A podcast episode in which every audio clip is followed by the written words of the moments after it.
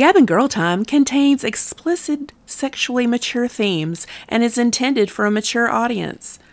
The opinions expressed here do not necessarily reflect the views of any platforms, sponsors, or social media.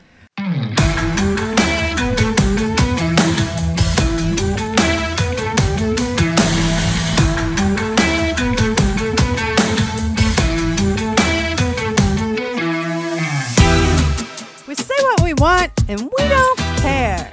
Gab and, girl time, Gab and, girl time, Gab and, girl time.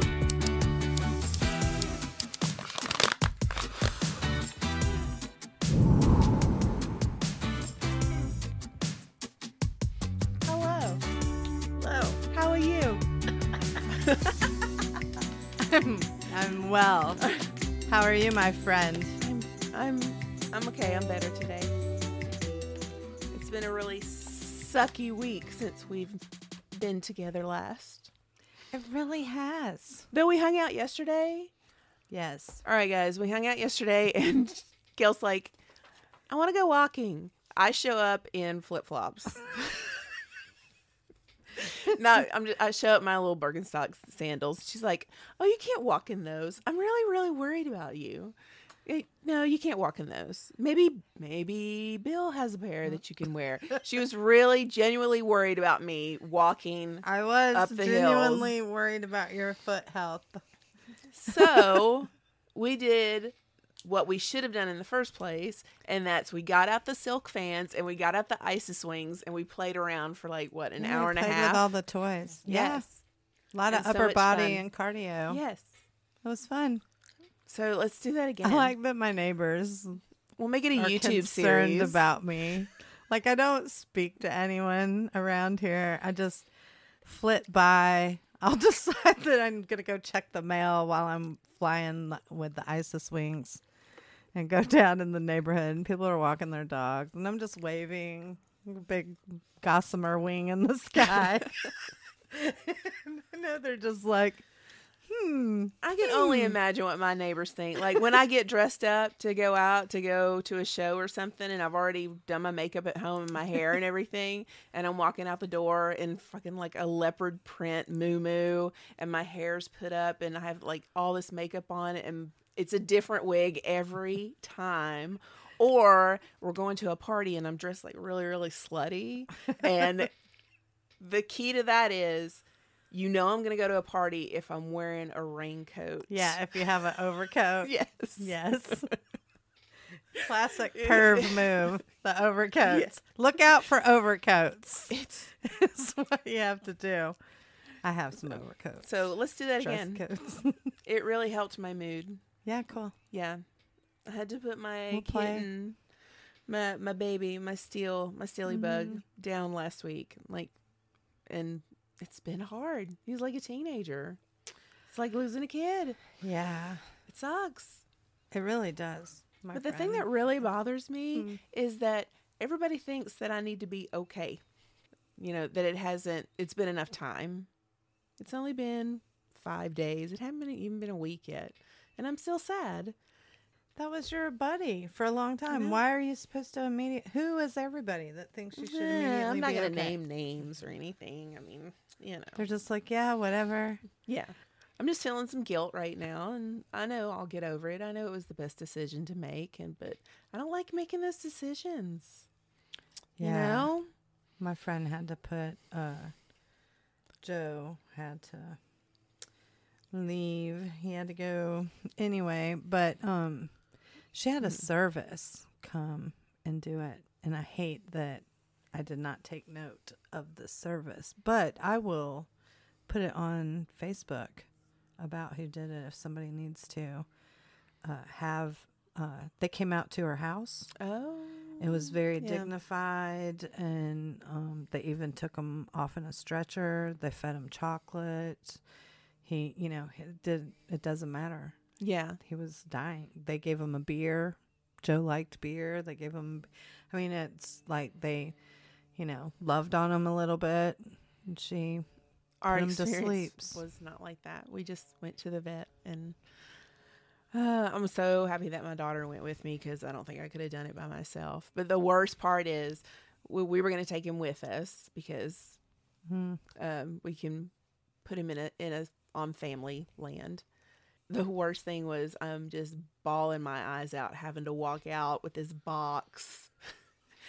and I just wanted to get out of there as quick as possible. And it was raining that day. It was just like the worst worst morning, worst day in a while. But you know what? I feel better today. I uh, made a couple of TikToks today, took a couple of pictures, got dressed up, put on some makeup, got on my fake hair, and I'm feeling pretty good today. So I'm starting to get really, really excited about this weekend Yeah. and, and performing again. And that leads into our special guest.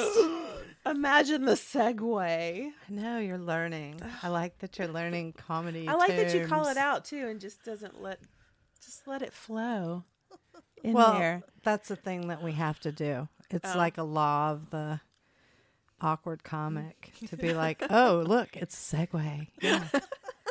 look what a great tag. Yeah. That's true. So this is You so great. Oh, what a wonderful punchline. Well, why don't you introduce our guest since you All right. Yeah.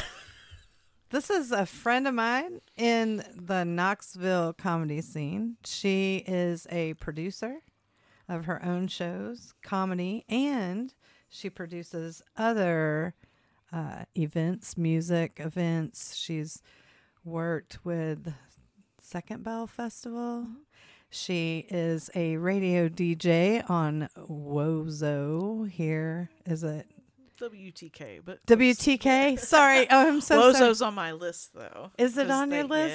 Yeah, they also Okay. have that independent station. So yeah. Very cool. Okay, Yeah. so oh, so That's sorry, okay. That's but she is. As a matter of fact, when she leaves our recording today, she'll be going to DJ. So that's exciting. Mm-hmm. But uh, she is the founder of Safe Kicker and True Grit Comedy, Beth Tompkins. Yay. Hello. Hi. Hi. Thank you for having me. Hello, Hi, friend. welcome. Yes, welcome. is Do you like our array, what we have to offer you? These charcuterie boards are exquisite. The spinny one's my favorite. and that lovely gets one. Yeah, not everybody that gets lovely that. three dollar lazy Susan at Target. the only way it could be better is if it had pockets. It would be great. Pockets are good. Oh, love a good pocket. I had my wedding dress uh, made with pockets. Just pockets. Yeah, all, Just all uh, pockets. That just sounds all amazing. It was a bad rendition of RuPaul's Drag Race. Borrow no, all the no, things. No, this very elegant uh, gown. I had like the bell sleeves, and uh, Oh. it was very, very low, low cut. I didn't realize how low cut it was until I tried it on. I was like, ooh. But then again, that's me. I'm Mhm. hell. I'm showing off titty right now. Your dress is beautiful. oh, thank you. It's a Kroger special. Your today that Yeah. dress. Yeah. I was Like talking about your wedding dress, but that dress is Oh, adorable. Yeah, but the well. wedding dress. But I asked uh, shout out to Anatomic, who made my wedding dress, who will be on the show, our special 420 show we've got coming up next week. Anyway, I asked her, I said, Look, you got to give me some pockets because I got to carry my phone and I wanted to carry my vows and like lipstick and Yeah, stuff like that. Essentials. Yes. Essentials. Yeah. Yes. And it's gorgeous and I love it and I should try it on That sounds again. awesome. See how see how it goes. Yes. Make a TikTok with it. I just want I want sewing lessons. You can do that here. Mhm. And YouTube is a great place for that too. yeah, that's learning how to sew. Yeah. Got a machine and everything. The best show though is the PBS show, and I can't remember her name. Sewing with Martha. So there yeah. you Do go. you sew? I, I just grew up without cable. It's fine. fucking love PBS. I knit though, and I love to watch the sewing stuff, like making clothing and quilts, and it's awesome. Yeah, but I, her knit. was Knitting's as far as I've though. That, does I mean, it was right? sewing with Nancy, but there was also some Martha lady. Somebody there's out there Martha listening to this podcast there. will Google this, and they will be like, "Yes, it Okay. was sewing with Nancy, and Beth is a terrible guest. So. Ah, I think it's cute. Gail's taking points People listen. Some listen. I hope people listen. I All right. don't know. So Beth, you're a comedian, as Gail is, Mm. and um, I want to know where'd you get your start? Like, what was your aha moment that yeah, I got to st- stand up there and tell jokes to people that may or may not like them? Hmm. Well, uh, a lot of people definitely have some fantastic origin stories, but mine is one that seems to be a common one. Um, but it's still my story, so I'll tell it. um, but I ended up having a relationship breakup following a, lo- a job loss in my mid 30s. Uh, that really hit my ego and my checking account and all prospects that I thought might be ahead of me. And so I went into a huge depression. At the time, the only other hobby I had other than work, uh, which wasn't a hobby, but something to occupy my time, was I DJ'd. Um, and one night when I finished up my shift and the next DJ was coming in, it happened to be somebody that I had worked with and was also a friend. And they asked me if I was all right. And I was like, no, not really, but I'm here, which was my standard answer for the longest time. And she's like, you know, if you're still dealing with this depression, uh, they do a open mic uh, in the old city on Mondays. If you want to go check that out, I know you like comedy and stuff. I was like, sure. Why not? What's the worst that could happen? Like nobody there knows me, so that sounded amazing. I didn't want to be around anybody at that point, so I ended up picking a Monday and going to the old city and wandering into Pilot Light, and they were doing their Friendly Town show, which is part open mic and part like theme improv stand I know up. a couple of people that do that. Uh, Mhm. if you say some names, it will come to me. Tyler. We got Tyler Sonicson, yes, yes, yes, yes. Uh, John Hurst, Todd Yeah. Lewis, um, and then uh, there's newer folks that have joined like Rowan Young and Emily uh, Kirsten, Josh Arnold. They have mayors, so just select comics that help pick themes for Friendly Town or whatever. Yeah. But at the I'm one time, of the frig- original Friendly Town mayors. I'm sad go. that I've never Mhm. got to make it out there before COVID. yeah, I was always busy that day for some reason. Yeah, and it's a tiny venue, so it's Yeah. definitely been on on remission for now. But at the time, I just wandered in, and Tyler Sonicson was hosting at the time, and I just sat at the back and just watched the mic and watched the improv show. And I didn't really get the improv show, but I love absurd humor, like Kids in the Hall and Monty Python and stuff. So I was like, I don't know what this is, but it's great and weird and wonderful. And so after that, I was like, I could probably write some jokes. You only have to do what five minutes. So I took time like over the next week and thought about like what would I say if I had a microphone in my hand? And I thought about being in a midlife crisis and finding out that 37 was like the age. And here I was thinking it was 50 and I, for some reason that struck me funny so I wrote that down. And I have a, a son so I thought about some funny things about being a mom and wrote that down. And then got on stage the next week and had signed up as Beth with no n- last name. Nobody knew me. That was fine. And I got up and I did my angry, sad little I'm old and fat and a mom set. And I got off the stage not hating myself as much. Didn't really pay attention or care to how other people reacted, but it was almost like a therapy step. Um, but I thought, whatever, I did it. It's fine. Like nobody probably even listened to me. That's fine. And toward the end of it, because I did stay for the rest of it again, uh, Tyler came up to me and he said, Was this your first time performing stand up tonight? And I was like, Yeah, I'm sure you can tell that, right? And he's like, I no, but thank you for coming out. I appreciate it. Hope you come back. I was like, Thanks. I appreciate you letting me do this. And then that was it. And I was like, okay, this is a thing I can do that I am doing, that I'm in charge of, that no one can take away from me that doesn't depend on another person. I can get myself there and do this thing, and these other people seem to be funny or maybe in the same situation as I am, and it just kind of stuck. And I started having conversations and finding out that, yeah, there's a lot of people that started from a similar point. But I quickly like got excited by how much joy it brings to people, not just to go to a comedy show, but to actually perform. Like a lot of people really get a lot of joy out of it. So that's what got me into producing from there. Okay, I'm gonna get on a personal level Okay. here right now. Sure. All right, and this is a question for both you ladies. Sure. Do you is part of being a comic?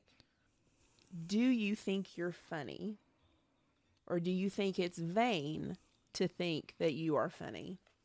No, I 100% know I'm funny. and I have had people ask me if I am funny when I lose weight. If do am I still funny? Like I'm funny or fat apparently. Am I still funny when I lose weight? Okay. Because I was bigger and I told jokes and I lost weight and I told jokes. My weight fluctuates up and down. Is it vain to think you're funny? No. Why would vanity and Hmm. funny never go together? Because I think I'm funny, but I don't think I have this insecurity that nobody else thinks I'm funny. So, Beth, do you think you're funny? I think I'm funny, but I think that it's such a personal thing that it's the same as thinking someone dresses well. Like there could be just a whole bunch of us that all make our own clothes and think that we dress better than anybody in Knoxville. But I think the vanity thing comes in when you get too competitive and you have to be the funniest person in the room or you get upset when you walk off stage and the next person gets more laughs or gets to talking to somebody that's never walked up and talked to you Oh, before. yeah. That's where it gets ugly. See, but I don't think like it's vain to say I think I'm funny. Yeah. More so Yeah. than vain. Yeah, I think it just gets ugly when that stuff creeps in, but I think it's fun to say I, I think I'm funny. I A lot of think it- people laugh at me, either with me or at me. So either way, like And That's what I got going into for, you know. burlesque was Mhm. we we are there to lift each other up. I mean, definitely, and I think that that probably is the same way in the women's comedy scene as well. It sure can be, yeah. I mean, me coming in from being depressed and also being a mom, I suddenly had this group of people that were generally younger than me that I was watching them learn along with me or do stuff that even I wasn't able to do yet, but like I could talk to them and share hear their experience and apply it to shows I've watched or stand-up shows I've attended and maybe Gail's situation is similar or not, but I just I immediately like saw an opportunity of like working with a group of people that were accessible and had similar goals. But again, when you get away from those goals or when you start making it less accessible, that's when it gets tricky to be in comedy. I think there's a couple different. Uh, first of all, I think that a scene is very fluid, and there are different reasons to be in the scene.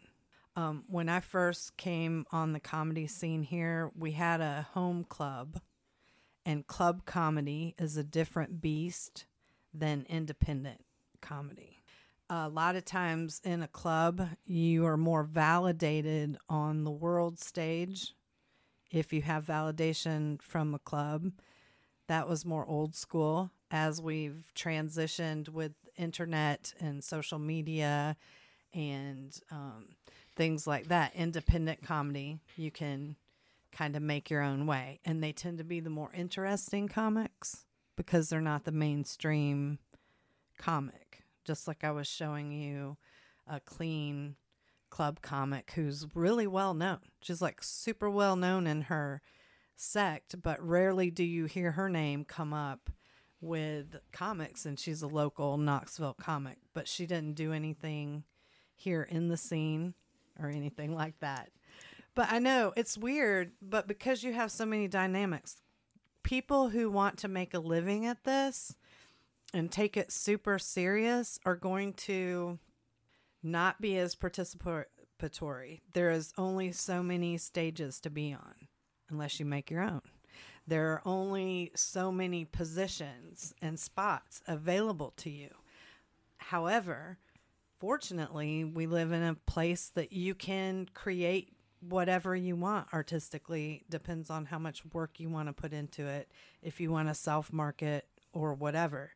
But once if you're in a club scene there's a girl he, who runs shows here and in florida. Her it's christy b. Comedy and she runs shows in maryville and comes back and she runs them very much like a club situation and she uh, books her people in that kind of attitude like she wants you to send her a tape or work for her and you know be on a show and you pay your dues, like do it for exposure. And it's like some of us have been plenty exposed. Not that that's a bad thing, but it's just her club mentality of doing things. and there are too many opportunities and things here to do that. But with females in the scene, not everyone builds everybody up, and I'm definitely not going to lie about that.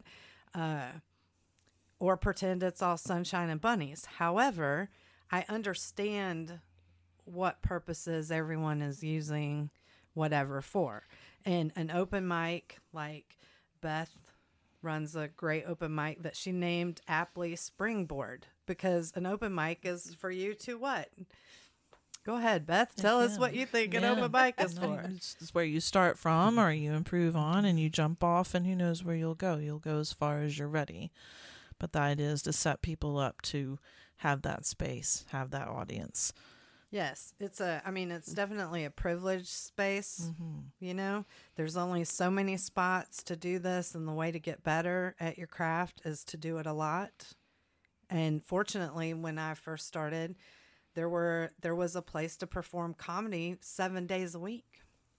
I mean, you know, I could perform at Side Splitters, and I could perform because I didn't sign up to do things with Side Splitters.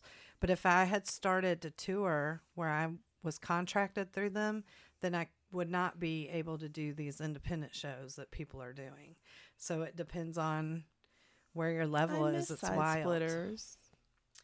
I miss it a lot. My I have a friend who's a comedian, Josh Yeah. Phillips. Yeah, we know Josh. Yeah, I worked with him at Sam's Club. We Mm-hmm. came up with several creative things for the Christmas parties there, um, and I'm so happy that he's doing what he wants to do now, and he does a lot out the Midwest.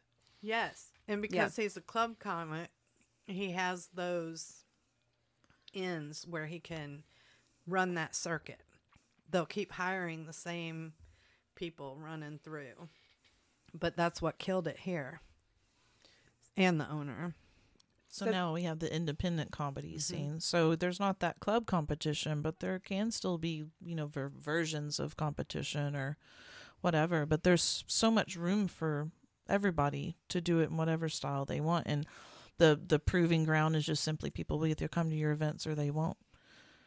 So Yeah. you know that's really the only judgment that we have as producers or performers is just people will show up or they won't. Yeah. So So, it's your job. If you're a producer, it's definitely your job to put on quality comedy shows, quality shows for people to see.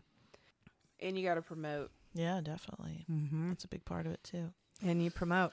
But yes, it's when you're producing. Anyway, I mean, we're asking. but I could sit here and talk all the whole time. I feel like it's me. I get this.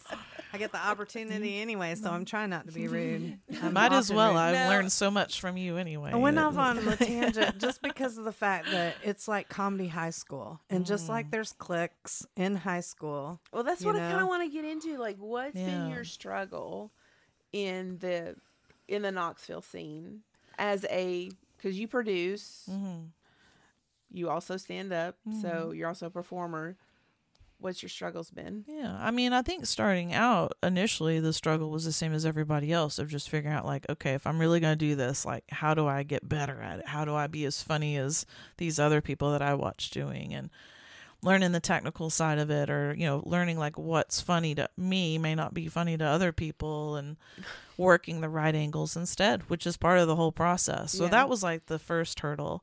Still a hurdle, still something I work on. But after that, like I said, once I was doing it for just a little while, I realized like I really liked watching people get together and like I I like to sort of I like the group setting of working with people, but I'm also really organized and I loved the idea of like creating something like that. And I was watching people like Gail with her shows that she had regularly. I was watching the weekly open mic hosts and I thought I could I could do this. And I happened to be working a little spot downtown on Gay Street, and they had a space that f- they let local musicians come in and perform. I was like, "How about a monthly comedy show?" And they're like, "Sure." And that's how, and so that, wow, okay. But that was six months after I started. So that I'm sure all the other comedians in the scene were like, what in the world is this? Mm-hmm. Who is this woman doing this? Who, where did she come from? But I just, you know, threw myself at it. Again, I was still recovering from the life hits that I had taken, still trying to find a place. So this was me throwing myself into. You know what that's called, Beth, right? Mm. It, it, midlife crisis. Oh well, I, I Yeah, hear it I starts had- when you're 37. Apparently, little did I know. I had mine about 37, Mhm. 38. So So that was Yeah. mine, which is great, you know, but it also had its pitfalls of, you know, I'm talking to people that they don't know who I am and, you know, I what is your show? What is this venue? Whatever. But, you know, I had support from other people in the scene, you know, that believed in what I was doing or thought it was really cool that, you know, I was trying to make another space for people to do the thing. And meanwhile, I was getting on shows and attending open mics, so still trying to learn the craft and get to know people and stuff. But the problem is that you know the the comedy high school term, as it is, really comes into when you step beyond that professional line, and you start getting to know people and know about them, and you share yourself with them. And that's fair because friendships build, and I have some great friends that I have made from starting comedy. That was one of the best unexpected benefits because I definitely didn't go into it thinking I was worth any kind of friend to anybody. And now I mm-hmm. have amazing friends and, you know, acquaintances, and people are, you know, getting to be friends as it is. But at the same time, then when people know your vulnerabilities and things get competitive or things get a little tricky when someone doesn't care for another person, that stuff comes out and then it becomes another story or another version of things or whatever. And it it, just, it distracts all of us from the goal of what we're even here to do. Like never mind just letting people do what they need to do. But you know the other key is just like any relationship any of these folks i'm talking to or working with like communication. And the lack of it is something that feeds into again the comedy high school Yeah, thing. Nine times out of ten, it's not even a real perception. You know, like there's a lot of deception in that perception. It's all what someone thinks is going on, and then it's not really what's going on. The people, it, people, okay, comics are all broken anyway when we get here, and even so, so that We're bri- all a that little brings messed to up. My question: What is your goal? so my goal Yeah, my goal as a producer and as a com- member of this com- com- comedy community is to be somebody that is able to feel comfortable working in our space and be somebody that others feel comfortable working with. So my goal is not to be friends with everybody. I'm not trying to get the biggest names or bigger names than anybody else producing. I am simply trying to do what I do and make it as accessible as it needs to be to the other people that are here to do a version of this thing that we do. Okay, on a more personal No level, drama. what is your goal in your comedy? my goal in my comedy is to have a strong production company that does book regular No, events. in your in Oh, your and me performing. Oh, me in, performing. Yeah, in your stand I up. don't know. I- You know, I I enjoy being on stage, and I've I've gotten to do tours and feature sets with headlining comedians and stuff, and it's awesome, and I love that. Um, but after COVID, I've kind of felt like a shakeup, like a Yahtzee cup or something, where it's like right now focusing on producing to kind of help shore up the scene again, or to recreate these shows or resume the work that a lot of us were doing has a priority. If I step back from that though and think like personally as a comedian what my goal would be, I mean I would love to be on some sort of a productive like sketch comedy show or series. I love sketch comedy and it is Oh, I do too. What's, can't find a bed what- to lay in in this town for, so to speak. Like mm. it is my favorite version of comedy. First, I want to know your goal, Gail, oh, I in in your personal stand up because because t- to me, I might answer this for you. To me, it feels like you want to make somebody think and make somebody feel Mm. within your comedy. Oh, you mean who, what my voice is or what I want to do? I want to yeah, make a living being is. a touring stand up comic. I don't, you know. Uh, yes, it would be cool to have a Netflix special so that there's something that people find tangible about that. But I am also, you know, at the end of the days. And so I would be happy doing the end of the day comedy. I would be more than happy to tour some cruise ships, be a working road comic, I would it would be cool to me. I would be fine. So as a working comic. However, as my message, there's a lot. I mean, I do have a lot, but a lot of it will be about having to um you know, just who I am as a person. Not that I think that I'm so narcissistic about that, just life trials that we've been through.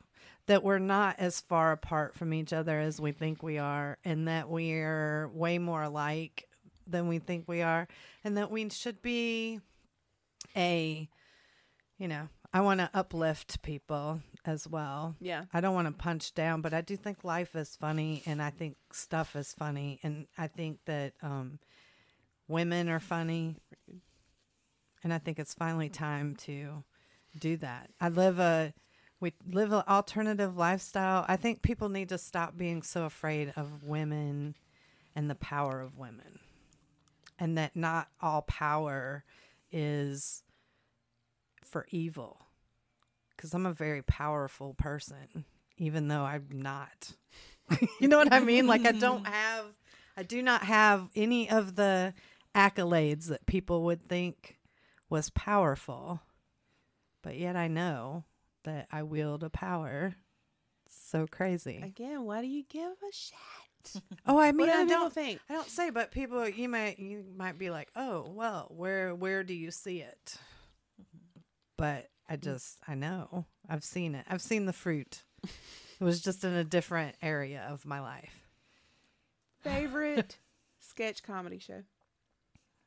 Mm. I know. I know it's hard. I, am And it can be- surprised if she it can be say- foreign or You can domestic. do yeah, whatever one you like. It has to be the kids in the hall. I knew that she was going to say that. to- and and you That's- know, that's I know this is a female forward podcast, and I'm a very female forward kind of gal.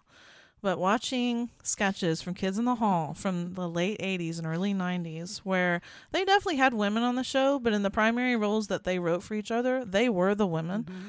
Their drag was never disrespectful. Their impersonations were never making fun of women. They were the women that they were being. Mm, and Yes. you can watch any of their sketches and that like faithfulness to the human like spirit will always make me confident no matter who I'm talking to that those five men are some of the most brilliant comedy writers and actors ever. They're weird. Hardly anybody knows about them unless they were born in 1970 or later, earlier. But they are my No, favorite. Ren, I long mean, they- time. yes, I, love them. Um, I I love them. They are Awesome. they are up there. They are up there. What's yours, Gail? My lo- favorite sketch was always SNL. I'm an SNL girl. Yeah. I can Yeah. even find redeemable things What about years, every though? new one. well, oh my gosh, of course, the originals. Mm-hmm. Because I mean, that was one, it was scandalous for me. I got to stay up to see it. I was still pretty young, but I, you know, I was still old enough to get the jokes. So I love that. I just, you know, loved everything about it. I freaking love Gilda Radner. I loved uh Laraine Newman. Yeah, her Yeah. Instagram is great, by the way. She's still very much alive and kicking. Her Instagram Nice. is fantastic. Yeah. Oh well, there you go. I need to see. I need to follow her on Instagram. I don't follow enough comics, which is crazy. But I think that comes from not wanting to Well, overlap. then who's your who's your favorite? Um, like, who was y'all's inspiration? I mean, I I think that one of the biggest inspirations to me, even I mean, I've watched a lot of comedy stuff over time. Growing up, like comedy and horror were my two things. So clearly, like I love extreme emotion. That was so exciting for me as somebody growing up in like rural Tennessee. but I got to see uh, Lisa Landry perform when we still had side splitters in Knoxville. Gosh, fifteen ish years ago. And that was my first like real stand up show that I ever went to. And she knocked my socks off. Like the opening act was funny, the host was funny, the two drink minimum. I was like, wow, are we in like New York or something? Like I felt so fancy on the west side of Knoxville. But as soon as she got up there, it was like she was talking to all of us like we were her buddies. We were all allowed to like laugh at her silly life and the silly shit that she puts up with with her family and the people around her. But she is also southern And so she has this big Louisiana accent. And I was like, oh my gosh, a Southern woman has this whole room of people listening to her laugh about her and her family. And it was just like, this was awesome. This was so awesome. So I think even like when I first contemplated, like, all right, five minutes, how hard can it be? In my head, I was like, what if I'm like Lisa Landry? And I've never forgotten like that feeling of just like being right there. And I, I mean, since then I've seen comedy at Tennessee Theater. I've gotten to see Second City in Toronto. Like, I love comedy. I love live comedy. And the shows that happen around here and like in the Southeast are awesome. But nothing will beat that one little show that I got to sit and watch her do her thing. And she made it look so easy. And now knowing like how hard that is and actually can be, like, have even more respect for her. So she is definitely like one of the biggest contemporary comedian influences I. Well, I grew up in Nashville, so Mm. you know what's in Nashville? Zanies. Mm-hmm. And uh, I remember my boyfriend in high school and I we we were both 18, so I think we got to got in, but we still had to buy drinks like we couldn't drink drink. but we saw Tim Allen, Oh wow, yeah, in his prime right there, and that was like 1990. that's fantastic. and he was really, really, you know, re- what I expected a comedian to be, dirty and Mm-hmm. funny, and it just surprises me now that he's like this, you know. wholesome, wholesome, bumbling TV dad persona, Santa Yes. Claus persona. Yeah. Well, yeah, a lot of times when you have trouble with addiction, you trade one addiction for another Yeah. addiction. So, Mm. so they got to walk that path. So, Mm-hmm. like, whatever. I I've always loved comics. I loved flipping. Uh, a lot of my influences were uh, laughing. Oh Like, I yeah, Goldie Hawn and laughing. Loved her. I loved everything about And, Love um, And Jo Anne Worley. Yes. Yes. Oh my gosh. And Ruth yes. Buzzi. Ruth Buzzi. I love Ruth Buzzi to death. And so, um, Carol Burnett show. Mhm. Loved Carol Oh, Burnett. Yeah, They, you all know- the. I'll just let you know. All of them are on Amazon Prime right now. Yeah. Oh, wow. wow. Yeah. I I flipping just Vicki Lawrence. I Mhm. loved all of them. So really, really sketch comedy. m- My first sketch comedy would have been those that I fell in love with so much. You know who's in that time era that I was really, really drawn to, and that was the Sonny and Cher show. Yes. Cher's watched- fucking funny. Well, Mhm. yes, she she was. She is. She mm-hmm. is. She still is. Sometimes she is annoying, but yeah, she's. It's like stop trying so hard. Stop. Just back it up a notch. Just a notch. She's Cher, and she's like what eighty? She can do whatever. Yes, 700? I mean, get she it. can do whatever she wants. She is. Yes, I get it. I get it. My annoyance is just my going into my old crony curmudgeony period now. Mine's were uh, Phyllis Diller. I love Phyllis Diller as well. You know. Joan Rivers, though, she's probably one of my all-time Yeah. favorites. Yeah. Like other I than honestly, Roseanne Barr. Oh, I yeah. wanted to write Melissa Rivers a letter and just say, you know, I know that these would probably go for just an amazing amount at Christie's auction, but if I could just see one section of your mom's card catalog, just random, just pull it out, her throwaways, just take a snapshot and send it to me. My life would be complete. Like I don't even want to see the good stuff. Like just shit that she thought that's just shit. I just want to see her the what because there is none other that will be more brilliant. Uh I'm always gonna say the Illuminati killed her. that's, that's the thing that she she was crazy at the end though. As she was older, we'll blame it on the lip fillers or whatever. We'll blame it on the fillers. her. What was she crazy or was she just telling the truth? She was just doing the fashion show critique show thing, wasn't she? yeah, the the end? longest- Oh yeah, She losing it on the red carpet though. She was not nice. She said some mean things Oh, about dear. Michelle, but she was mean to everybody. Well, she so wasn't gonna go quietly. that was was she? my thing. I was just like, oh, that's. Oh, But I loved Joan Rivers with all my heart and soul. So yes, Melissa Rivers would make me the happiest. One one card out of the card catalog. and I would be, I would be like, oh my god.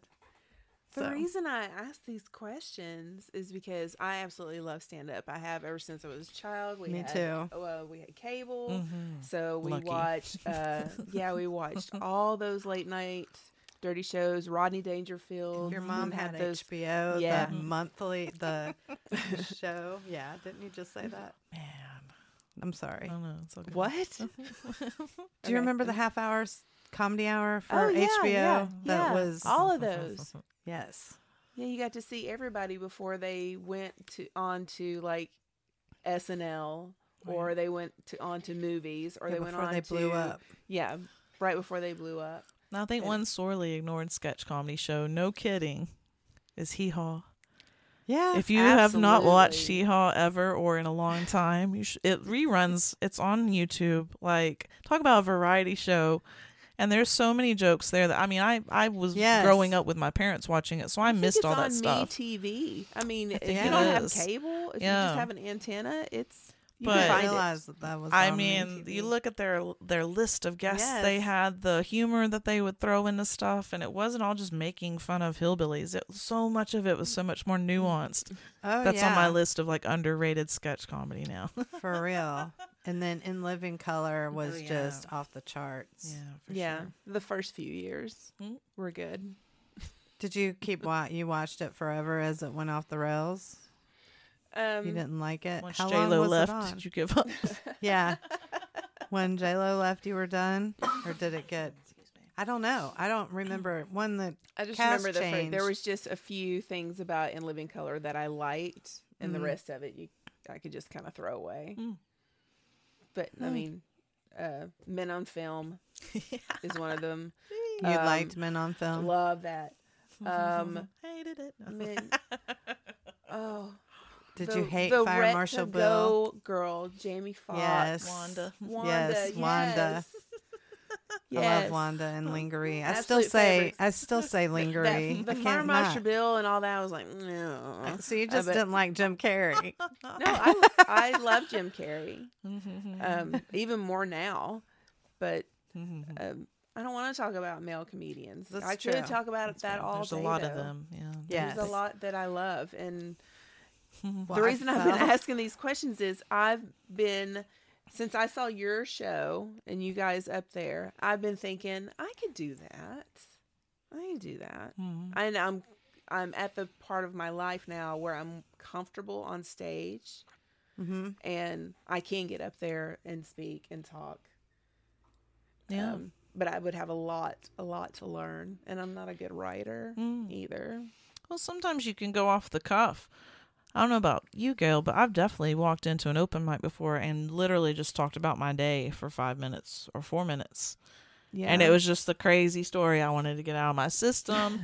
and sometimes you get a huge laugh and you're like, that's awesome because I needed that. And sometimes you're like, I really don't know if anybody else found this funny, but here it is. And so even if you just got one of those where it's just like this story or uh, one of those stories where you tell your friends or it comes up, they're like, remember that time? You know, no names. You want to protect the innocent or the relatively innocent, but those sometimes those stories turn into jokes Yeah. and that's part of mm-hmm. sort of what motivates me maybe that's what you're asking earlier like what makes me get up and do it is like the stuff i go through in my day-to-day life is often what turns into my material or the basis for it which is how we connect with other people because they also have that day-to-day they also have this random crazy stuff that nobody will believe where you don't even have to make up jokes sometimes then I wonder about that, and I'm like, well, this is my outlet right here. The Mhm. podcast is, and this is where I can get, this is where I can get all my little stories out that I want to. mm-hmm. Um, but I see what you're saying though. I keep the little funny stories for when my husband comes home. You know, and then when he comes home, I'll he has a little antidote for the day or something like that. Um, I forgot, totally forgot where I was going. Just and I will down. cut Well, that how- out. See, Well, you're thinking this about is doing the stage time, difference right? of Yeah. everyone as a comic. I am rethinking my entire career just because of that one phrase you said. Mhm. After saying it, I thought I can get up there and do that. Mhm. I'm not saying it would be easy. Hmm. I'm just like, great. making it look like anyone can oh do no! it. You've inspired her. You've, you've inspired where- her. You are her muse, Gail. Don't take it the wrong way. I know that she's joking. One day you said, "I think I could do that." Look at you now. joke, there is an underlying thought I could little it little thing of truth in that. It's me analyzing myself. And- it's my own Mm. competition. I do think me. of stuff like that. I think of stuff like, well, I don't want to take away anybody else's spotlight. No, yeah, I but you know what? myself. I'm sorry. I would be way further in my career if I did not think like that. As a mm. matter of fact, I was poised to go touring before the pandemic, and I mm. would like to tour again. And I have mm. already decided that is one of my goals this year. And I am 100%. I've joked about it a lot, but I'm going to tour and I'm going to sell other comics merchandise that I have bought through the years at my merch table. No, I've heard like a yard a sale. collection. They are going. I have a huge collection. I've heard that about you. and they are going to uh, lift me up on my em- tour that I embark on. I like Other that. people's merch. some of it's autographs. Some people have hit. Some people never even do comedy anymore. Mm-hmm. But I have invested a lot of dollars, so I've decided, you know what, I'm gonna cash in my comedy Can me a- retirement. can you give me a little preview?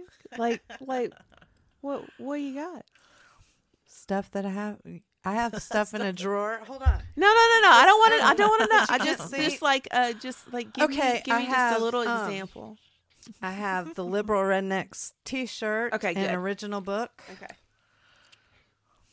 That's all you Yeah, want. yeah. That's what I, I mean, I wanted. have hundreds. I have CDs, buttons. I have T-shirts, buttons. yeah, CDs, I just wanted like, I wanted mugs. like the most, maybe the most jerk. famous name you have. Hmm. Oh, I don't know. Do you guys know who Jake Johannsen? I do. is? Not personally. well, I have an autographed uh, CD of his. Do you know who Jim Breuer is? I fucking love Jim Breuer. I just listened to him on Joe Rogan. You know who doesn't get talked about enough? And it's female black comedians. Mm. Oh my gosh, I, I mean, I have a whole list. a whole list. I fell in love with Whoopi Goldberg when she did the special. When she first of all, when she put the shirt on her head as her hair. I literally used to run around with shirts on my head as What my girl hair when I was young. When you had well, have, when you wanted long hair, exactly. when you yes, if you did not have long hair, like me today with this yes, fake ass Your and fault. it was i mean it just hit like she it just i was mesmerized by that whole her whole show and i loved her i love wanda sykes with all my heart and soul Me Leslie too. Jones is killer, uh, especially being an older female black comic. Like she checks so many And boxes for so and many she audiences. didn't so- She didn't start her career until she was 40, Leslie Yes. Jones. Mhm. yes So, No, You know, huge- that And I love kudos to it should Leslie. be her. an inspirational, but Luenell, Definitely. Oh man. yes i love luenell yeah. yeah Uh, i've loved her for years i Mo'Nique love is Mo'Nique. one of my favorites. like there's not one you're gonna name that i'm not gonna legitimately be like i love i love i'm I love, I in love, I love. I, just love to watch uh, on Showtime, which seems like the it's the only Aisha. channel that shows that. i love aisha tyler Um, they have a a series with all female black comics, and it's oh cool wonderful. And you know, and you're getting. I can't. I don't know any of the names right now. Nobody comes off the top of my head, but these women are fucking funny, well and they don't get the like we- recognition yes, like we were watching that show, Hysterical. Mm-hmm. yes and it's on Hulu right now, and it's about female comics. But there was only one black girl on there, and I know it, there was probably everybody in one location, one area Yes. where they were just around each other all the time, probably due to COVID. But I wanted to see, I want to see another scene. I want to see the Atlanta scene. Yeah. know? yeah, Dulcé Sloan's been here. She didn't have any merch or I would have had it. Which is great. She uh Beth and I did a show right outside of Memphis and there were some Memphis comics Yeah, May That- Gaden and Lotus B. Mhm, Lotus Two to two times. Hilarious. Like was just just to get out of our own bubble and find other strong female Mhm. comics. It was a fantastic time, wasn't it? That was great. It was so good to be around Mhm. so many that I, there are so many great comics around here, you know. And uh, Nikki Glaser had come here before. Uh, we've had a lot tour through here, and then Atlanta has a good scene. I can't wait to get out Mm-hmm. and Soon. do Hopefully you know. You know, of course, I know she's caused a lot of issue, but back in the day, Roseanne, you couldn't beat Roseanne, Roseanne- for blue collar comedy. The Roseanne show was my childhood. Mm-hmm. Yeah, I mean, we you didn't have the related, annoying little brother, or you related to Brett Butler. Oh, I freaking love Brett. I'm trying to think. Mom's I, Mabley. That's one. I love moms. hmm I had her. I have her on a list. Trailblazer. I mean, You know, LGBT. She's controversial, but I've watched every special she's ever put out, and that's Who? Kathy, Kathy Griffin. I love Mm. Kathy.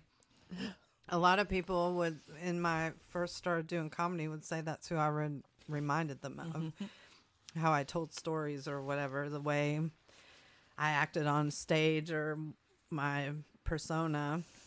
I'm trying to just be me. I also got a lot of Lisa Lampanelli, and I'm like, it's just because we're both fat and I have a big nose and we talk about sex. And She's so- not fat anymore. no, she had like a sleeve, lap band, or whatever, gastric bypass. She's living her best life, but she's not an insult comic anymore. And I think that that's not really right now.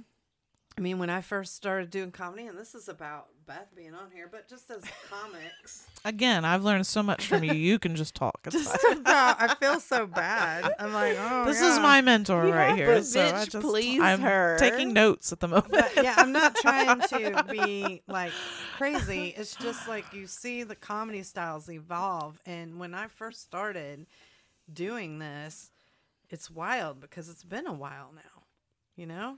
And I, um, uh, it was very rapid fire.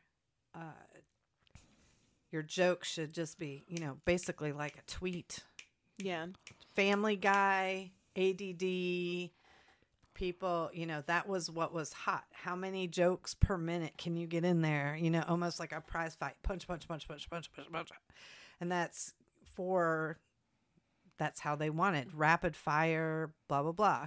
Or some styles or people, you know, where they rant comics and they just scream at you about whatever and some people mm-hmm. like that and some people don't like that or whatever.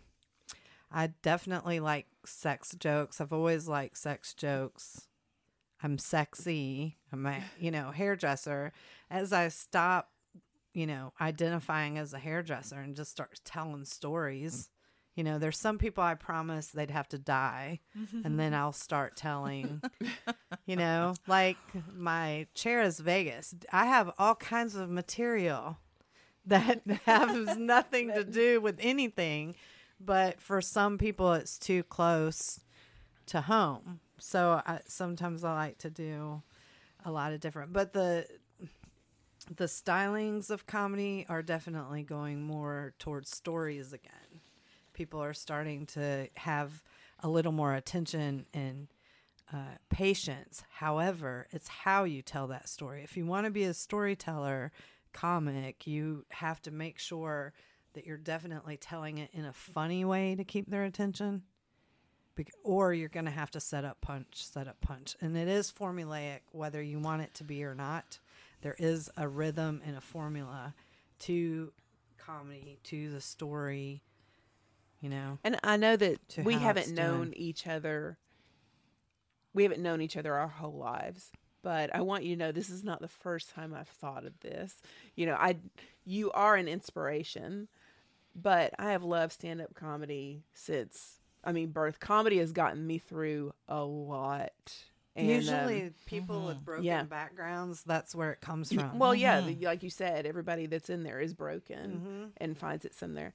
Uh, my and every time I would watch a comic, I would always think I can do that, but I'm just not that good of a writer. And I would just tell myself that and tell myself that and just bring myself down. But now I'm at the age where I'm like maybe I can do this. I don't know. Well, do you want to keep deciding that you're funny, or do you want to give other people a chance to decide if you're funny? And does how much does that matter to you? Like, there's Oh, no reason for you not to get up there, but it's what you do after you're done.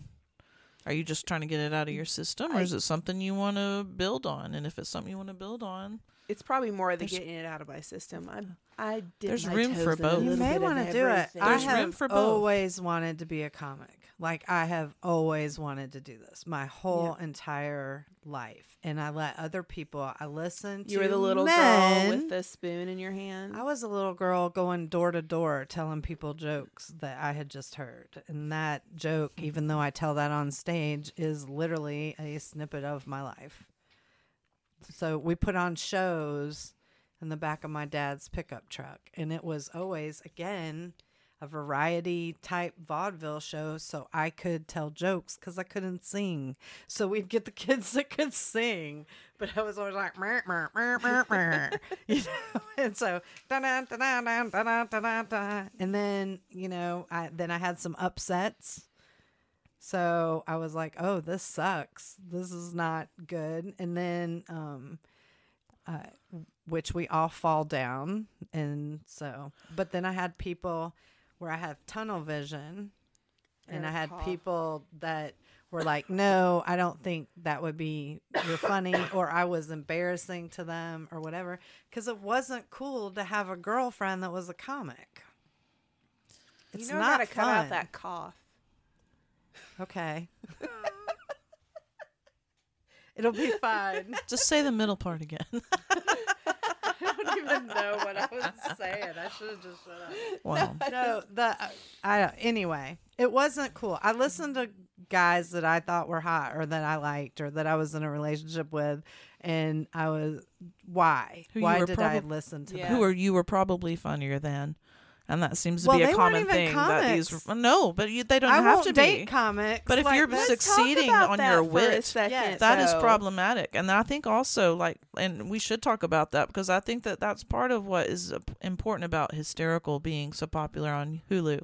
I think that's what's important about the Knoxville comedy scene and a lot of our local like regional scenes is that women are producing more now.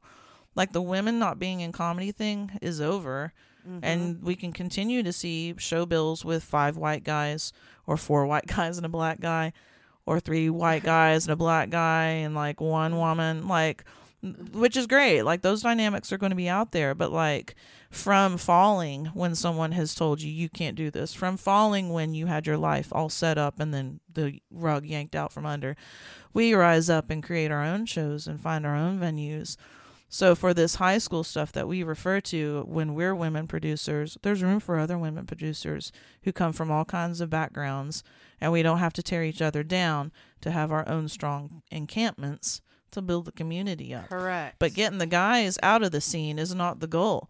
There is room No, for everybody, and Yes. it's not the He-Man or the He-Woman Man Haters Club or whatever version of that. This is we. There's room for all of us. yes, There's room for plenty of white guys in comedy, with also plenty of room for people of color, black people, women, trans people, LGBTQ comics, yes. all kinds of people. Like that is who comes out to the shows, so that is who should be on stage. yes. But we, are the ones that are setting the precedent now. So We want it to be all inclusive. And back in the day when I first started, though, stage time was very limited. I mean, when I very first did comedy, I was like 19. It was in the 80s. I got a, a chance to do Coconuts Comedy Club, which just because I talked to the person that was running the show and they liked me. And the dude that I was with was like, mm, You were just kind of embarrassing. I knew I got laughs, you know, but I did not prepare, but I still knew that I was funny. And it wasn't pity laughs, but because I was insecure and I was a young person, I was only like 19 Yeah, you're gonna listen to your dumbass boyfriend because who I'm says, an idiot. yes. And then, you Uh, know, you're just embarrassing. We're and not that funny." hair and sh- uh, yes so i'm just and then my ex-husband did the same thing yet i was doing comedy at church in church making you know hundreds pews you know like mm-hmm, it was a mm-hmm. pretty big church it wasn't a mega church but it still had several hundred people there make them laugh do their 2000 Y2K if the world ends. I was doing comedy that night and my ex was like that's just humiliating. You're so embarrassing. See, the opportunities are there, And but who decides for you is what counts. Like Yeah. the difference is that I didn't have a boyfriend to tell me not to. when I was so depressed and wanting to tell my mom jokes, I was I did what I wanted to do. When I wanted to do shows, plenty of comedians here that were well more deserving of having a room, hosting, better skills, whatever. But I wanted the opportunity and I made one you know, when Gail was hosting her show for the longest time, a local brewery, like that was one of the first producers I was aware of. And at the time, the only female producer I was aware of. And then, you know, from her, I learned a lot. Like, who's going to tell her no? Who's telling her uh, month to month, here's her show, all these awesome lineups, a mix of people that other people want to come out and see. Like, that is what we do this for. But whether it's men telling us we don't have room for women or women aren't funny, whether it's other women saying, I have a problem with who you date or who you're friends with, or I don't like this joke you tell, but they don't say it to your face. There's no constructive like discourse about it. It's behind the back, you know, closed doors. That I'm not here for that. That doesn't build. And so when I came into the scene, I didn't see the drama, I saw the building. You know, when I came into the scene, I was in a room full of other depressed people.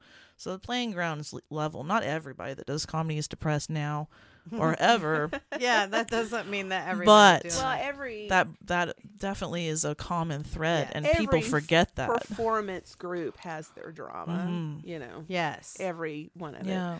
And I'm not interested in any of it. And it comes in cycles. Yeah. You know. Yeah. You know, this is just. It sounds like a weird time right now. but the reasons, like I asked you, what would be the reason for you getting up and doing it, and then once you're done, what do you do after that? Like we have to do that every time we do a show, every time somebody, you know, we're at an open mic and there's jokes around us, or we see other comedians and stuff. Like we're always like, what do we do next time? Is there room for me at the mic? Do I make another show? Do I go out of town? Do I write more material? Like there's room for all of us to be in the, whatever mode we're in. Whether you're just now thinking about doing it or someone that's been doing it for Yes. years, you know? I think anybody that wants to get up should get up. I was just Yeah. teasing. About that. that was Oh, I a know. joke. And uh, I as know. I've always tried to be, I am not the first female in Knoxville comedy. I happen to be, um, I work easily with people. And there were some people who, uh, the comedy scene was very divided here in Knoxville, and there were people building up the scene. And uh, I enjoyed their vision. Whether I always got along with all the people or not, I can appreciate your vision. And um, I really enjoyed the scene. I invested a lot of time and a lot of money, which is what you do in a craft that you want to do. I'm not saying that because I'm sad about it. It just is what it is. But I really liked the idealism of the underground scene that uh, uh, I have to mention Matt Ward. Not that we're trying to mention all these people, but he was very pro female comic for. I mean, he introduced me to a lot of great Ohio comics and people around, and he did a um, all of the comedy. Uh, he ran Scruffy City Comedy Festival three years in a row, and each one of those festivals had a female headliner. He's always made sure there was a female headliner at any of the festivals that he's been involved with. So that's been nice to have a comic appreciate female comics, whether he was always great, whether he always said the right thing or did the right thing. I'm not here to defend or mm-hmm. Say anything about this person's character. What he did is he cared enough about comedy that he wanted everyone to have an opportunity to do stage time. And what made that so different in the scene, what's so important about that is you had every opportunity to get better and better and better. And he also produced shows because he had to figure out a way to make some money while he was doing this. And he showcased a lot of very cool, independent, up and coming people.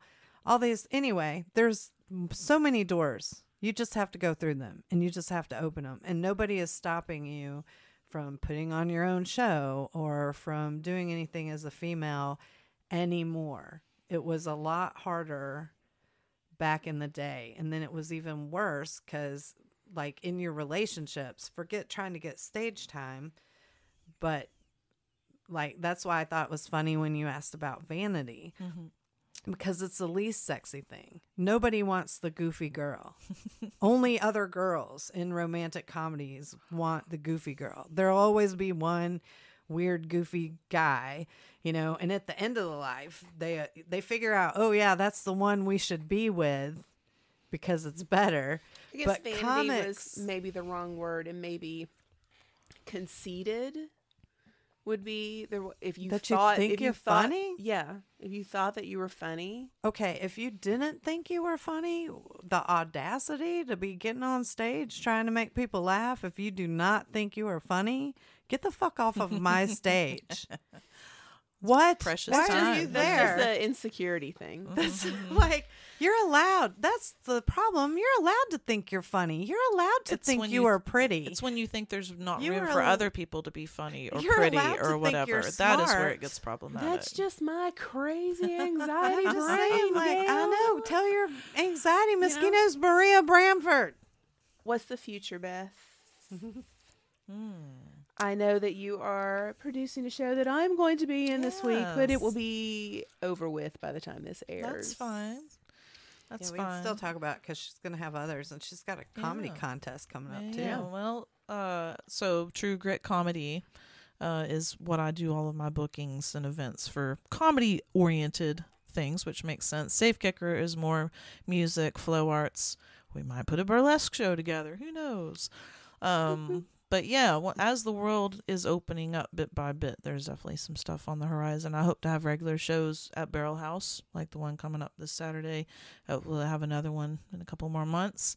Um, it's a great venue, and they love supporting the arts community. They have so much stuff going on, and they're a big old space to do it in. So that's nice. I love it. Knoxville really needs a space like Mhm. that. And if we go up the interstate a little bit to the northeast, there's Tri Cities, and Kingsport uh, has Gypsy Circus Cider, which is not only a I cidery. performed there twice. Awesome. Well, you might end Yes, up there loved it. again. We- Yes. We, might take the variety format up there sometime. But um, coming up in May, I'm doing a six week series of a stand up comedy competition. So I'm hosting. It's judged by local like business owners, uh, community members, folks with like the community organizations. It's free to participate. And it's very low pressure. It's not one of these, you know, I'm going to fly you somewhere and book you on this TV show, but you might get bragging rights and a cool trophy. So the idea is to help encourage people to come out and to get into the spirit of trying to build on their artistic talents. It is, you know, competition is fun, but ultimately, like, I compete with myself. You know, it's up to me to figure out when would be a good time to ask this venue to do a show. Once I have the show, who do I ask to be on this show? What's a good fit for this venue, for this audience, for this timing? And so, you know, I've got that comedy competition coming up, hopefully some more shows at Barrel House. And then um, just looking ahead to, you know, what can we do to bring a festival back to Knoxville? What can we do to get more road time, myself and Gail, maybe another comic or two. Oh, she's ready. get she's out and going. spread the laughs and learn a Yeah, lot. We I'm learn so going. You're much in other in other cities. Mhm. Like other cities I'm definitely gonna have yeah, out I and didn't make get 5G enabled to sit home. Even if I can't go with you, you're going. well, we'll see. might live stream it. We've been doing a lot of live streaming of shows to make it more accessible for audience people. So you never know. You might catch have her on a live stream. responsibilities right now. Well, I you know I got called out when uh, Beth brought Mo Alexander here to Mhm. town, and then he just was like, "Why are you not already?" like so disappointed, and then I was sad because Mo wasn't. Uh, he was disappointed in me. I, I mean, I think us So being a women of certain age, and yet I'm like, "Fuck it." I am such at a crossroads right now with myself. Like I want to be out there and I want, you know, I want to be relevant. I want to be seen. But then the other half of me is like, I don't give a fuck what anybody thinks. I just want to crawl back into my little hole. I don't really want to be on social media. Um, I still want to create art, and do that, but I Mhm. want to do it just within the confinements of my own home. I'm not Well, I'm not yeah. wanting to share it with everybody. And I used to be sense. a huge social media whore. I got a mm-hmm. fucking plaque from it. Mm-hmm, mm-hmm, yeah. Well, from Salome. sometimes, you know, like I'm going into Crone, it's time for me to be the madam of the whorehouse. Yeah. But, but like I said, I want to end out my days uh, being a touring comic. And I think that's completely 100% a tangible, viable option for me. Absolutely. And that's odd for me to be able to say with that much Mhm. confidence. But it's taken a long time to flip that switch. But I'm just better than I've let on and it's time to stop. You know, it's time to take be where I'm supposed to be. It's so hard to be a woman too because not only that during this age, but you have to start taking care of yourself. Mm-hmm. So that means, you know, Mhm. you've got to meditate, you've got to eat right, you've got to take time for yourself, plus do all the work that it takes to be, I guess, Yes. quote unquote, somebody to be To be I mean, able to make a what's your- living Yeah, doing this. No, that Yeah. article that just made the rounds on Facebook about hustle culture specific to comedians. And basically, the premise is that comedians are killing themselves to get further ahead in their careers by mm-hmm. way of not giving themselves proper self care. And there are so many of us that in the community shared that article, liked it, reshared it, commented on it, because we all get it. And I'm sure that also follows across all the arts disciplines that we as artists just want so much to fuel our ambition that we forget to fuel, you know, the essentials, our soul or our mind. So meditating, whatever. And that also fits in with how comedy can end up being a therapy session for a lot of people. And that's okay, but it doesn't really fit the art of it, but the space is there for it. But that self care is so important. So yeah, I mean, for Gail to get out on the road, for me to do more shows or whatever I end up doing, and you too, Mhm. even to step up for your first time, you have to be in a good spot mentally, You have emotionally, to be able to balance. taking care of yourself. Yeah, that's And so the- important. thing is it's kept me from being on the road is not having a comedy buddy to go with because of the fact that it can be so I mean, if I'm going to make a living at this, eventually it'll be like any road person, and I will have to go by myself Mhm. for gigs or whatever. I have an entourage. And- it's fine. and I don't mind that. Like, I know, but uh, you know, it you're coming in late. Things are a little unsafe. But it is. There are Yeah, things that you think about more, and the older you get, like if you're when you're really young, you think about this too, but maybe not as much because you're like, ah, you know, I'm I can be a badass or whatever. And as you get older, there are things. There are things like, had I started this at a long time ago, a I'd already be famous, so you know I wouldn't even know you, so whatever. I wouldn't even know you. I wouldn't even know you because I would already whatever. be famous. Gab and Girl Time would not even exist, Exist. if I had So, started when I was It's 19. so good that things worked out the way they did. But no, I would have slept in my car and done all of the things that you we should do. And there would have not I wouldn't have had children, so there wouldn't be this, oh, I can't jump on that because I've got the kids. Even though when I first started, there were things uh one people wanted me to headline way too early. I didn't know what I was doing, but you know, I'd cultivated a lifetime. You know, if Sally. Field on Punchline could do it, so could you. right? And I was writing my own jokes. I didn't have anybody writing them for me. I didn't have just a Tom need Hanks Tom to buy jokes from. To help it you out. right? Yes, I love that movie too. But There make sure he doesn't give you any uh, greenish rum. so I mean, it was just it was a weird thing, and I'm my own worst enemy. But I also, because I had imposter syndrome from all of these other things, it has you know I also ha- find great happiness helping elevate other people. So I don't regret any of the things that I have done. It look I just am more educated now than I have been. I don't regret uh you know the path that I chose, But if I had to talk to my younger self again, I would say, do not worry. They will be fine. Take this. Don't worry. Because I would think three steps ahead, like, oh, well, I know they've really, wow, they've really been hitting the mic hard and trying and whatever. And I don't know if I can commit to this. I don't know what the kids have going on or whatever. And I should have made it comedy a priority. But my kids and my other life was still a priority because I'm just learning. And the thing is, is I felt like because I didn't invest the time, and I just did air quotes, that somehow I wasn't okay or ready. But I didn't take into consideration the fact that I've been funny my whole entire life. My everyday career, as I talk to people, even one at a time, I had an audience of one that I would entertain. Like I would have people literally rolling out of the hair chair onto the floor laughing so hard throughout my day, you know? And it's not, I mean, this is like every day. People are sad when I quit working with them, with the ears or whatever, because I'm insane and the mouth never stops. Yes, we know. But a lot of times it's funny. Nobody bitch pleased. You know, you have a way to stop it. But anyway, yeah. Um, Poor Beth. Beth's Poor like, oh Beth. God, I hate this Always so much. she knew what she was walking into, though. She does. doing and this. I'm here for the excited that she's charcuterie. But it's time. Anyway, it's time to take the shot that I want to take and do what I need to do. And I still have some things I have to work on. And you telling me that after watching my set the last time that you could just easily waltz up there and do it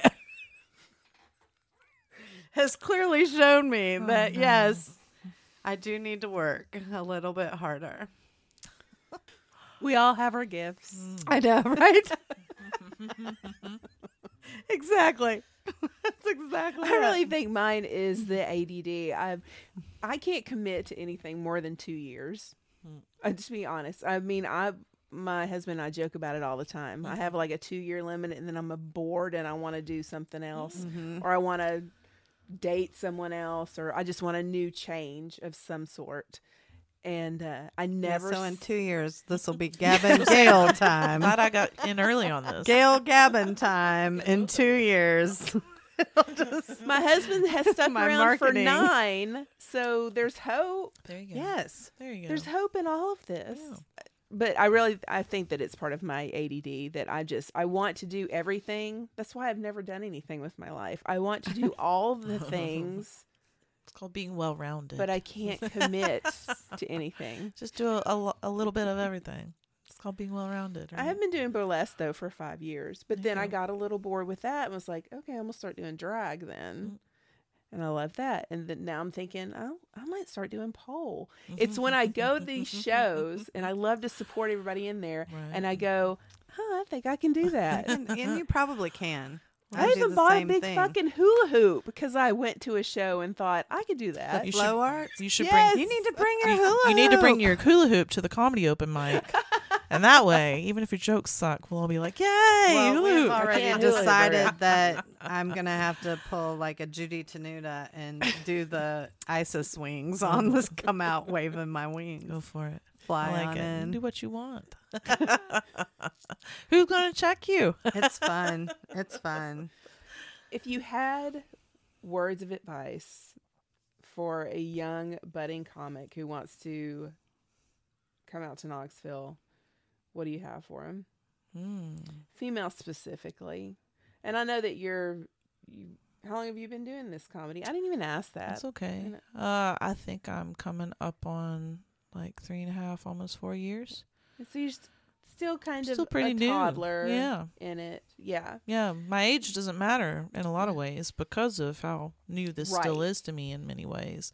I think people forget that sometimes too. You know, like I also have a lot of learning and growing to do. But I think that is the thing like for a newcomer, especially a female comedian, like communicating is the key. If somebody does something that you don't like, you tell them, "I don't like that."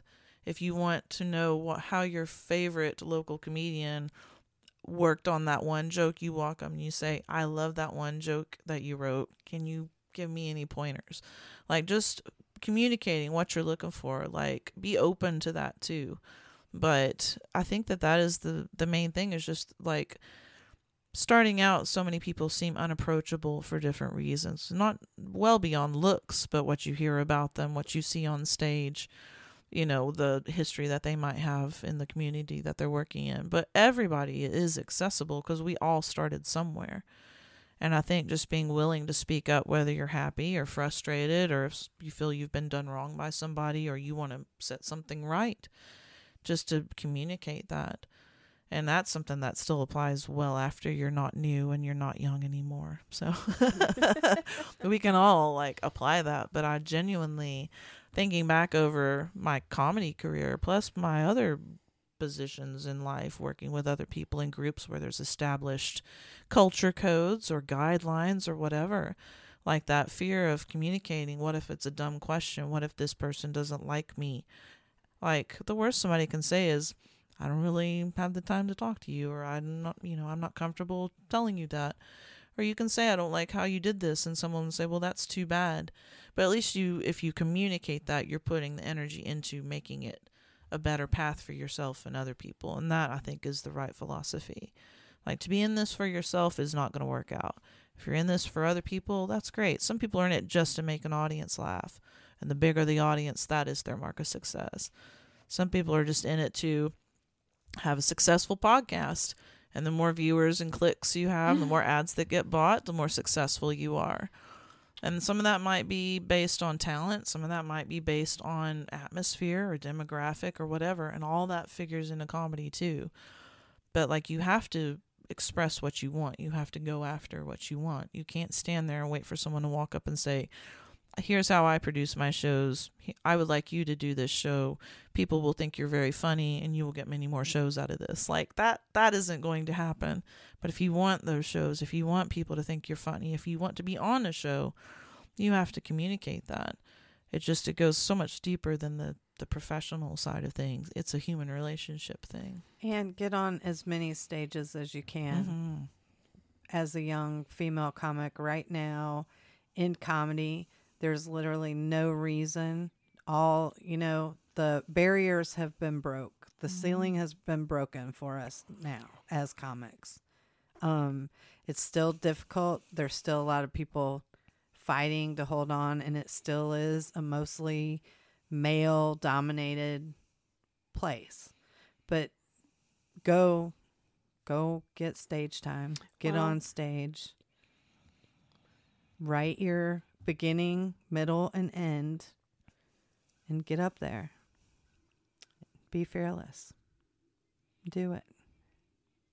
What's all your handles there, Beth? you can find me on Instagram at SafeKicker. You can find me on Facebook, Safe Kicker Media Group or True Grit Comedy.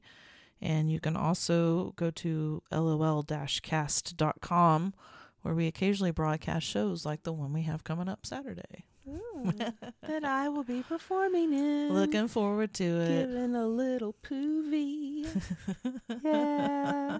I'm excited that you're doing Pam.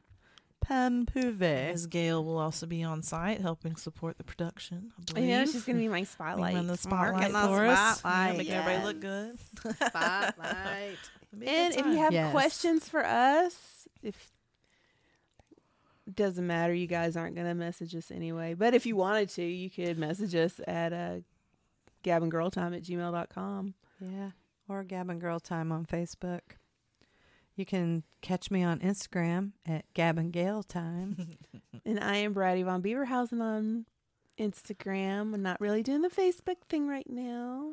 Uh, you can also find me on TikTok under Bruce Tonsils, I'm, which would be my stage name, actually. I mean, come Yes. on. It has I'm- to be. I'm.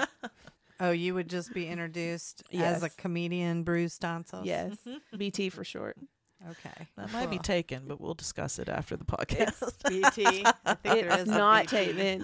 Is there a Bruce well, I'm a, Tonsils? I'm a Beth Tompkins, so Oh, I that's oh, right. you She are a BT. BT. Oh. have to negotiate a little. everybody, everybody in the scene, though, that's what they call me is That's BT. great. Yeah. Like Bruce Tonsils is so hard to say. And I really appreciate you being on here, Thank you. coming to listen to us. And I appreciate you And don't forget to like, share, and describe. Don't describe, but please subscribe. subscribe to Gab and Girl Time because I want to say I really appreciate you since I have been saying, hey, you know, please like and subscribe. I don't know. The kids say we need to say it, and that's what we need to do. Guess what? 10 subscribers. Ding ding ding. We had not because we asked not. I'm so flippin' excited. We have thousands of downloads. Really? We It's have like, probably just me trying to figure out how to listen. our hashtag has 20,000 views. Got a lot of views. Somebody's checking it out. But it's probably it's- the same three people looking at us over and over and over.